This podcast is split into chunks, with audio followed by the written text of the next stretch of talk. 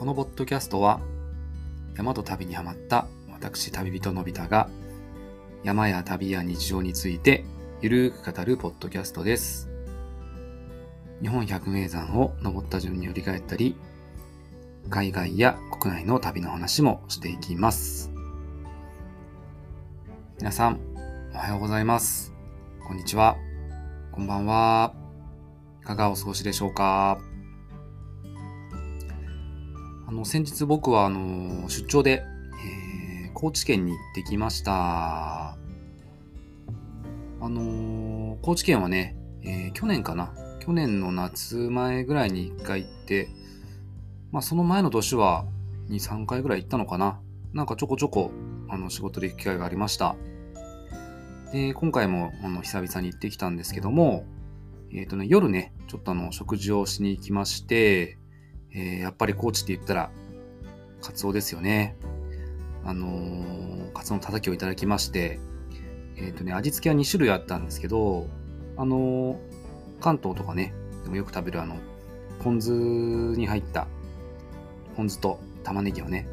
こう、混ぜて食べるようなのももちろん美味しかったんですけど、あの、僕、高知で好きなのは、やっぱりあの、塩たたきですかね。カツオの上に、えっ、と、わさびを塗ってね、その上に、えー、ニンニクと、あと刻んだネギを乗せて、塩をこう、サラサラって振って食べるんですけど、これがめちゃくちゃ美味しいですね。うん、なんだろうね。あのー関東にいるとそんなにカツオって食べたいなと思わないんですけど、やっぱり高知で食べるカツオは美味しいですね。そしてね、あの、その行った、あのーお店の中で、まあそこはあの、魚がとっても豊富だったんですけど、本日のおすすめって中に、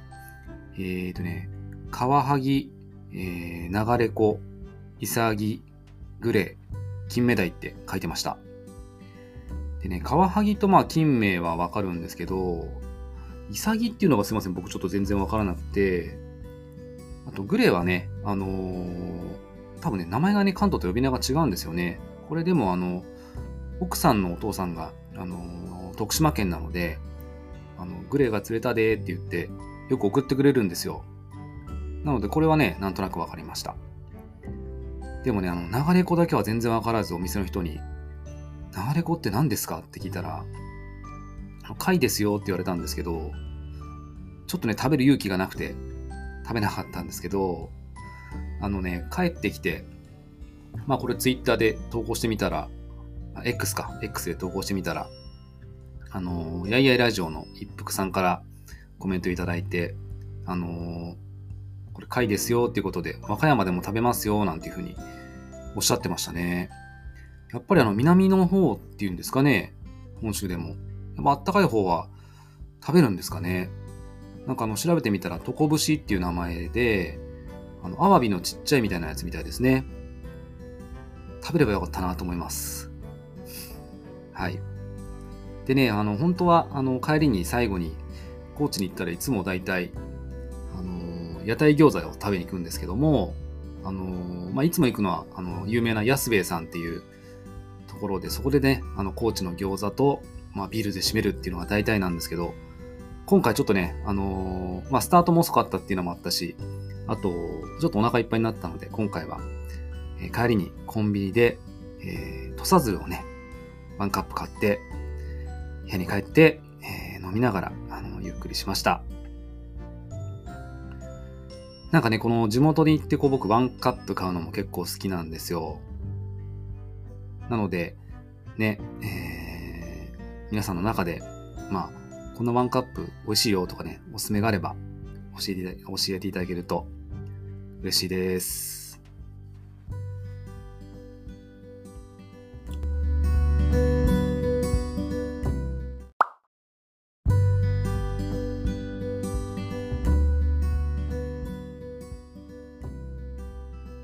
て、2月も、えー中旬後半に入ってきて、いよいよですね、2月23日に J リーグ2024年シーズンが開幕します。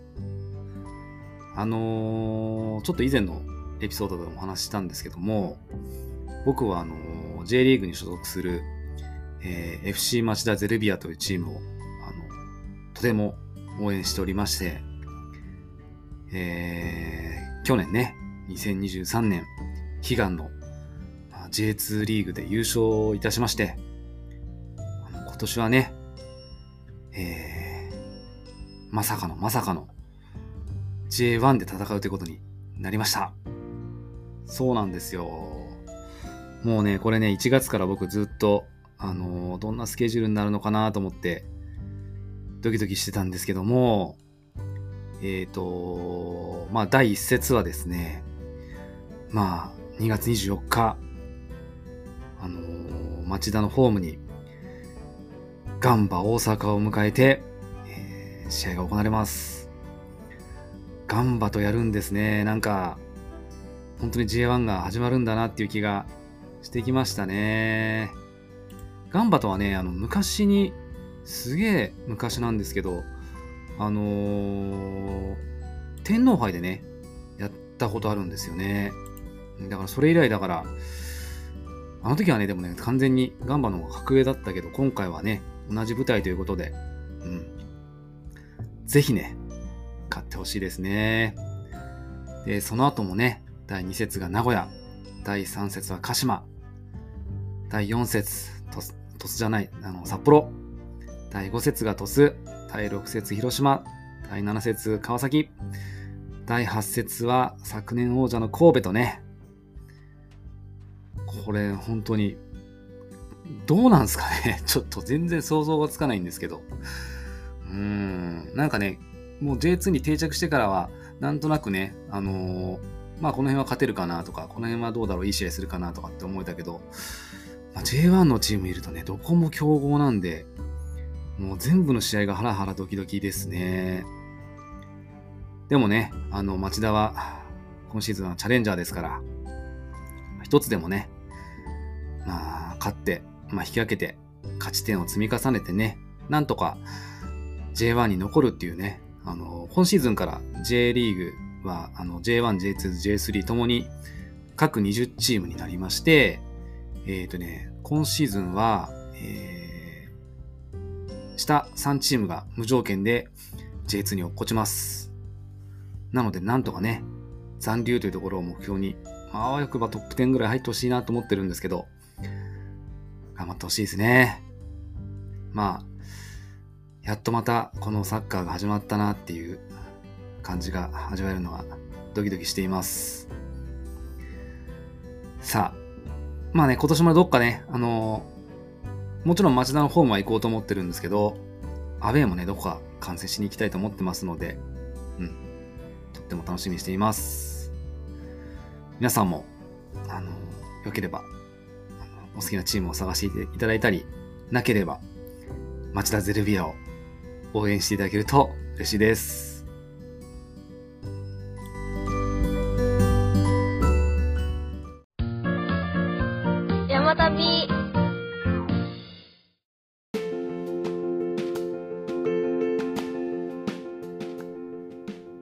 今回のエピソードは、厳冬期の北八ヶ岳をスノーハイキングしてきたお話をさせていただきたいと思います。えっ、ー、と、八ヶ岳はですね、えー、まあ南北に、あのー、連なる山域になるんですけども、えっ、ー、と、夏沢峠というところから、えー、南側が、えー、南八ヶ岳と呼ばれていて、こちらにあの赤岳とかね、あの最高点があったりとか、あとは、あのちょっとね、荒々しい山が多いんですよね。で、えー、夏田峠からあの北側に北側の方にはあのー、比較的こうなだらかで、えー、あとはね植生がとても豊かな、あの、まあ、樹林があったり苔が豊富だったりあと多くの池が点在しているエリアになります。まあ、このあの北八ヶ岳もとても範囲が広くて、あのまあ、みなえーと、北八ヶ岳の南側の方から行くと、まあ、天狗岳があったりあとは、えー、何があるかな、えー、まあニューとかあとはそうだな。あと麦草峠を越えて、えー、チャウス島枯山。あとは北横岳とか、えー、まあ、立品山なんかもそっちに入るんですかね。そんなような結構広いエリアになります。で、今回はその中でも、えっ、ー、と、まあね、特に高いピークを通るってわけではないんですけども、まあ、ちょっとスノーハイクメインで歩いてきました。で今回はですね、えー、3人で行ってきたんですけども、えっ、ー、と、まあ僕と、あと、このポッドキャストでも何度かあの話が出てる、えー、山友達の、えー、綿さん、あとですね、えー、と女性で、えー、何度か一緒にあの歩いたことがあるイニシャルで K さんですね。この3人で歩いてきました。はい。でね、えっと、コース的には、え、ー、とですね、まあ、天狗岳とかに登るね、玄関口である、えー、渋野湯っていうところがあるんですけども、まあ、そこから、えー、半時計回りに回って、えー、黒百合ヒッテを通って、えー、中山峠を越えて、えーとね、天狗岳には行かないで、えー、ニューっていう方に向かいます。で、そこから、えー、白駒池を通って、えー、高見小屋まで登り返して、えー、渋野に戻るっていう、だいたい13キロから14キロぐらいのコースですかね。で、標高差はだいたい、えー、900メートル弱ぐらいですかね。だからそんなに、あのー、まあ、あのー、きついってコースではないんですけども、えー、まあね、2月の厳冬期のあの八ヶ岳が歩きたいということで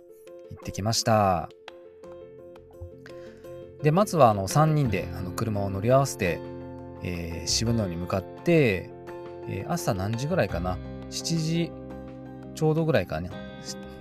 7時ちょうどぐらいかな？に、あの、到着したんですけど、あのー、もうね、車が結構並んでて、ずっと待ってたんですけど、あのー、以前もね、ここあの、実は、綿さんと2人で、ここからの天狗岳に登ったことがあるので、なんとなく駐車場の感じは分かってたんですけど、あのー、結構広いんですね。あのこうね、川を挟んで、あの右側にこう駐車場があって奥に渋野湯の旅館があるって感じなんですけど実はそのね川挟んで左側にも駐車場があってそっちにもね20台ぐらい30台ぐらいかな止めれましたねでねここねあのとても大事なポイント。いきなりね勝手に駐車場に止めてはいけません。もしそんなことをしたらあの宿のねおかみさんに怒られてしまいますのでまずはきちっとあの渋谷の旅館の前まで行って中に入って先にね駐車料金を払ってからねあのそれから駐車場に向かうようにしてください、はい、この順番ね絶対間違えてはいけません。そう。で僕たちはお金を払ってあのここねあの公衆トイレもありますのであのここでまずトイレをしてからスタートするんですけどもまあね厳冬期の八ヶ岳あのー、まあ、どんな格好で行くのかなって感じなんですけど、正直ね、この日通るルートっていうのは、あのー、まあ、天狗岳に行くんだったらちょっとこう稜線に出るんですけど、ほとんどがね、樹林歩きだったので、まあ、そこまでシビアではない、あのー、コースになるんですけども、僕の服装は、えっ、ー、と、下は、えっ、と、まあ、タイツを履いて、その上に、あの、冬用の、あのちょっと厚手のね、登山パンツを履いて、で僕はあのその上にね、もうあの最初からあのカッパを履いてました。で、足元は、あのー、アイゼンがつく、僕はあの、セミワンタッチのアイゼンですよね、がつく、あの後ろにコバがある登山靴があるんですけど、これを今回履いてきましたね。で、上は、えっ、ー、と、長袖の T シャツを着て、その上に何着てたかな？その上に、えっ、ー、と、あ、ちょっとね、こう保温性の高い、えー、フリースみたいな素材っていうんですかね、そんなものを着て、でさらにその上に、あのー、ワークマンで買ったかなり薄手の、あの、あったかいダウンがあるんですけど、それを着てましたね。で、さらにその上に、えっ、と、一応、あのあれです、あれです。あれですよ。あの一番分厚いアウター、ど忘れしました。をを持ってったんですけど、結局ね、えっ、ー、とね、あのー、あ、ごめんなさい、ハードシェルですね。ハードシェル持ってったんですけど、結局ハードシェルは一度も来ませんでした。まあ、そんな感じでスタートしました。で、えー、この時は、あのー、この週の月曜日かな？火曜日かな？あの東京ではものすごい雪が降った時だったんですよ。なので、この辺りもね、あのー、八ヶ岳も雪がもうものすごく多くて、えー、最初からね、とてもふかふかなところをスタートできました。で渋野湯を渡って、えー、渋野湯を渡ってというか渋野湯スタートして、えー、大体の方はそこでもうね、あのチェーンスパイクとか、あの12本のアイゼンとかつけてたんですけど僕たちはまだいけるかなってことでねもうあの何もつけずに、えー、つぼ足で上がっていったんですよね。でねもう最初からねとてもモフモフの雪が大量にあって、まあ、そこをね踏みしめて歩いていくんですけどもまあ、気持ちよかったですね。雪がまあキラキラキラキラ光っていて、うーん、これね、なかなか伝わらないんですけど、うん、もう本当に幻想的な景色の中を歩いていけました。で、最初のうちは結構あのー、暗い、少し暗めなところ歩いていくんですけど、えっ、ー、と、唐沢高専っていうところとのあの分岐に来ると、結構あの、こう、えー、景色もね開けてくるというかあの樹林の中なんですけども比較的こう上の空も見えたりしてて、あの、青空の中こう雪と、あの、樹林とミックスしたところを歩けてとても素敵なところでした。でね、この辺りからはあのだんだんだんだん、あのまあ、登りもきつくないんですけどとても気持ちよく雪をハイキングできるっていう感じで、えー、スタートしてからだいたい2時間弱ぐらいで、えー、黒百合ヒュッテに到着しました。でね、あの黒百合ヒュッテは通年営業の山小屋ですので、えー、この時もたくさんの人がいましたね。でね、あのびっくりしたのが、テントもかなり張ってましたね。多分20張りぐらいは張っていたと思います。でこの時のあの気温があのヒュッテにあったあの体温計を見ると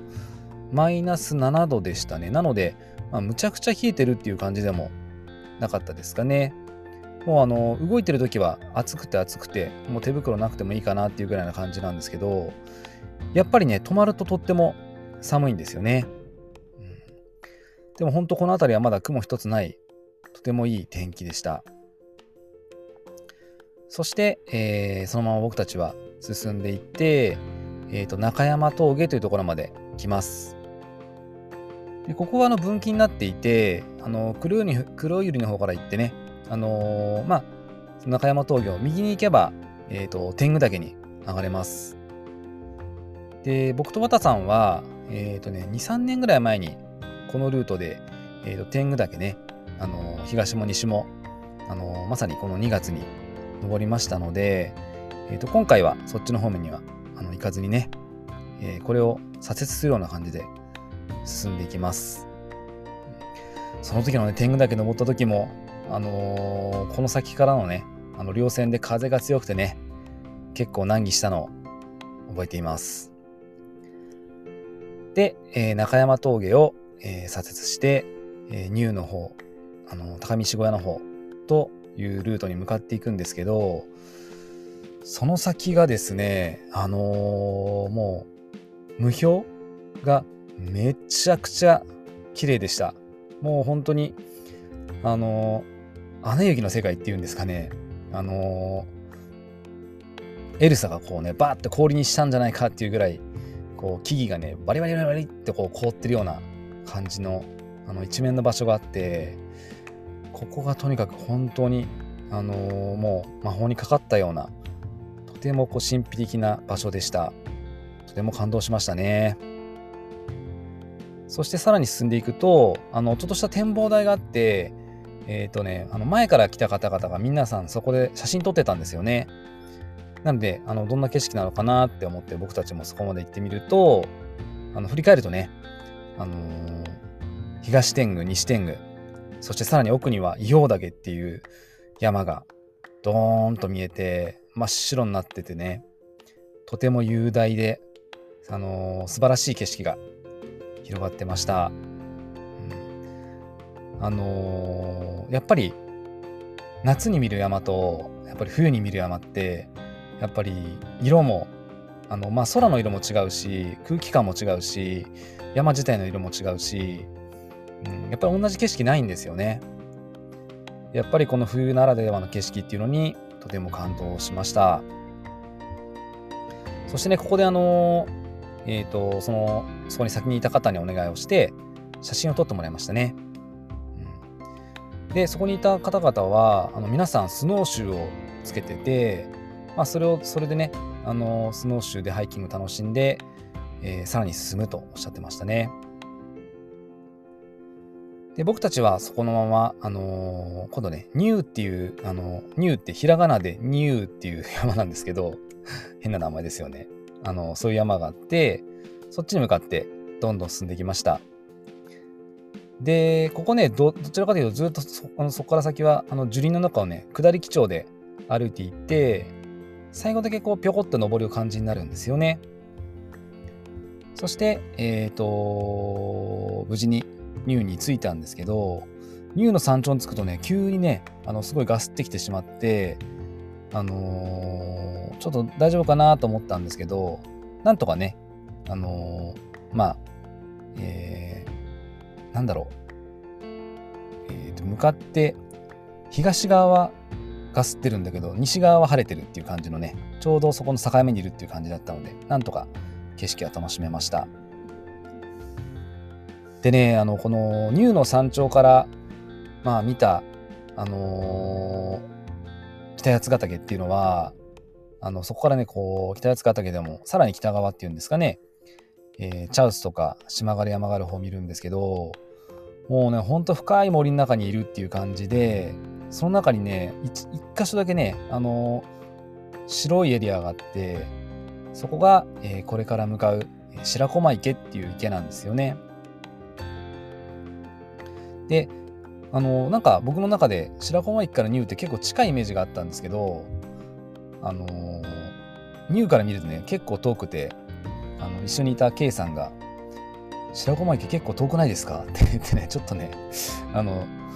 なんだろう、あの、言ってたのを覚えてます。はい。僕もね、ちょっとね、あれ、あんな遠か遠かったっけなと思いながら、うん。でももう行くしかないと思って、そこからさらに歩いていきましたね。でね、今回、あの、このハイキングでやりたかったこと僕2つあるんですよ。で、このハイキング、あの、僕発信の企画だったんですけど、一つは、あのー、僕、白駒池は何度も行ってるんですけど、あの、グリーンシーズンにしか行ってないので、本当に池なんですよね。でもこの冬限定の白駒池がね、完全に凍って、その上を歩けるっていうね、体験をしたかったんですね。はい。そして、えー、そのね、あのー、まあ、夢が叶う時が来るんですけど、やっと白駒池のところに降りてくると、もうね、池がね、夏とは違って、一面の雪景色でした。そして、あのー、先行して歩いてくれた方のね、あの、トレースって言ってこう足跡がついてたので、まあ、それを歩いていけば、まあ、進めるなっていう感じだったので、これね、トレースがなかったら、あの先週降った雪がまだすごい積もっててラッセルって言って雪をかき分けていくっていうね大変な作業をしないと歩けなかったのでまあ先行して歩いてねトレースをつけてくださった方に本当に感謝です、うん、この池の上を歩いてる時ねめちゃくちゃ楽しかったっすね。なんか信じられないですよね。こういうこの下が池で水があるっていうことに対して。なんかとても不思議な感覚でしたね。で、途中で、えー、まあ僕たちのパーティーは、えー、K さんは雪の上に、あの、食パンマンの絵を描いてましたし、和田さんは定番の、まあ自分のね、自分が倒れてね、人型を作るっていう、まあしょうもないことをしてましたね。まあこんな童心にかわあのやっぱ帰れるのも雪ってやっぱりいいですよね。はい。そしてさらに進んでいって、ここからね、ちょっとね、高見石側に登るような感じになるんですけど、まあ、あのー、30分ぐらいね、頑張って登りました。で、ここがね、もう一つの僕のしたかったことなんですけど、あの高見石小屋でふかふかの揚げパンを食べるもうこれですよこの目的でこの山に来ましたこのね高見石小屋の揚げパンってとても有名で実はあの以前に、あのー、家族5人でもこのパンを食べるっていうためだけに来たことがあるんですけど今回もねやっぱ冬の寒い時に食べたいと思って行ったんですけどあのー、途中でねあの一緒になった方から「もしかして揚げパン目当てですか?」って聞かれて「ああそうなんですよ」って言ったら「2時で終わりですよ」って言われたので「えやばいやばい」と思って焦っていってまあでも1時ぐらいにはねつけたんで大丈夫だったんですけどちょっと焦りましたね。でえっ、ー、とねえっ、ー、とこの時はえっ、ー、とねきなあきなこじゃないや。えっ、とね5種類揚げパンがあってえっ、とねチーズと,、えー、とココア、えきなこあと抹茶あと黒ごま。この5種類があってこれね、5個セットになってて1100円なんですね。であとは、えーと、その中から2個を選べて500円っていうセットもあって、えっ、ー、とね、僕ちょっとね、あの先にトイレ行ってたので、先にあの綿さんと K さんが入ってて、えっ、ー、とね、5個セットを買って2人でシェアしてました。僕はね、後から入ったので、えっ、ー、とね、2個選んで、今回は、えー、きな粉と、えー、抹茶食べたんですけど、もうね、ふっかふかで、あったかくて、サクサクで、めちゃくちゃ美味しかったですね。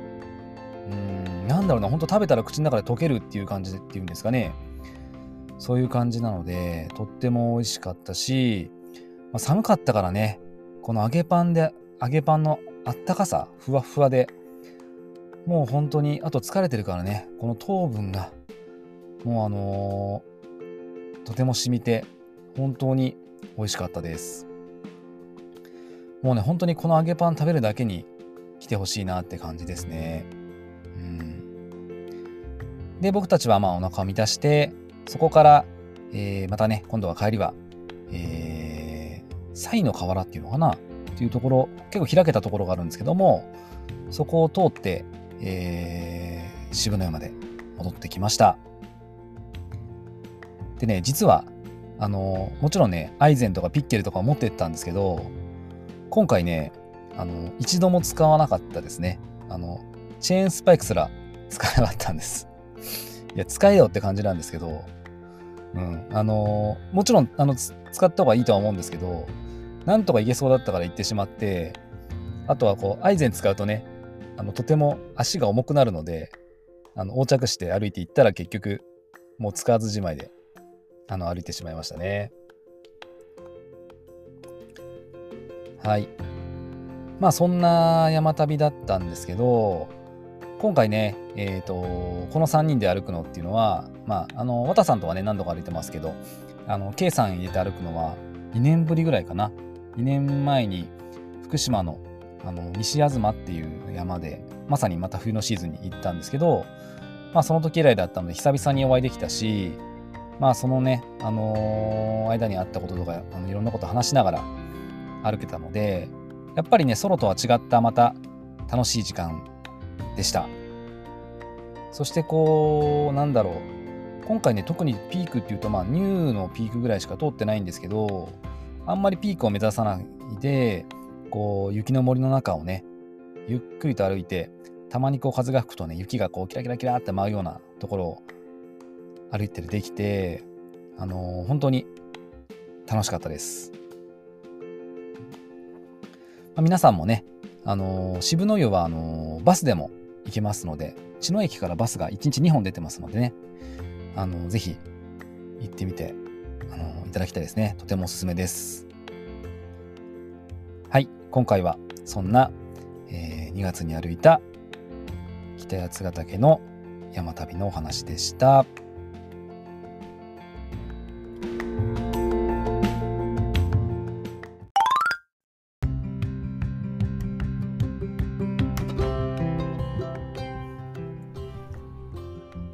今回のエピソードは以上となります。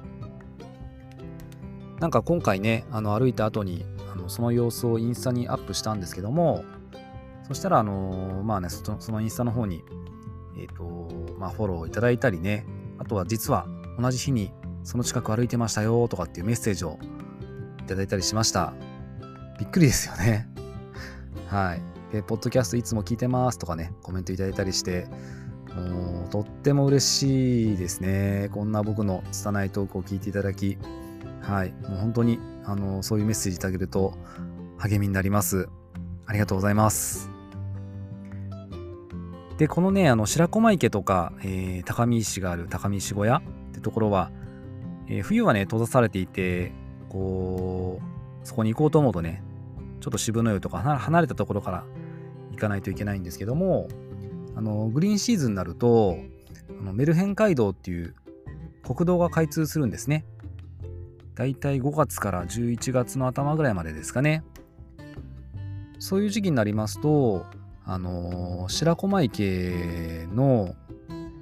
白駒池から10分ぐらいのところにね、ある駐車場があって、そこから歩いていけば、白駒池と高見石をセットにしても、まあ1時間半から2時間ぐらいで十分散策できますので、あの、グリーンシーズンに訪れていただいてね、あの、揚げパン食べていただくのもとってもおすすめです。はい。えー、山と旅と僕ではね、あのお便りやメッセージもお待ちしておりますので、あの、各種プラットフォームから、あのお便りいただけると嬉しいです。今回も最後までお聴きいただき、ありがとうございました。また次回のエピソードでお会いしましょう。それでは、さようなら。旅人のび太でした。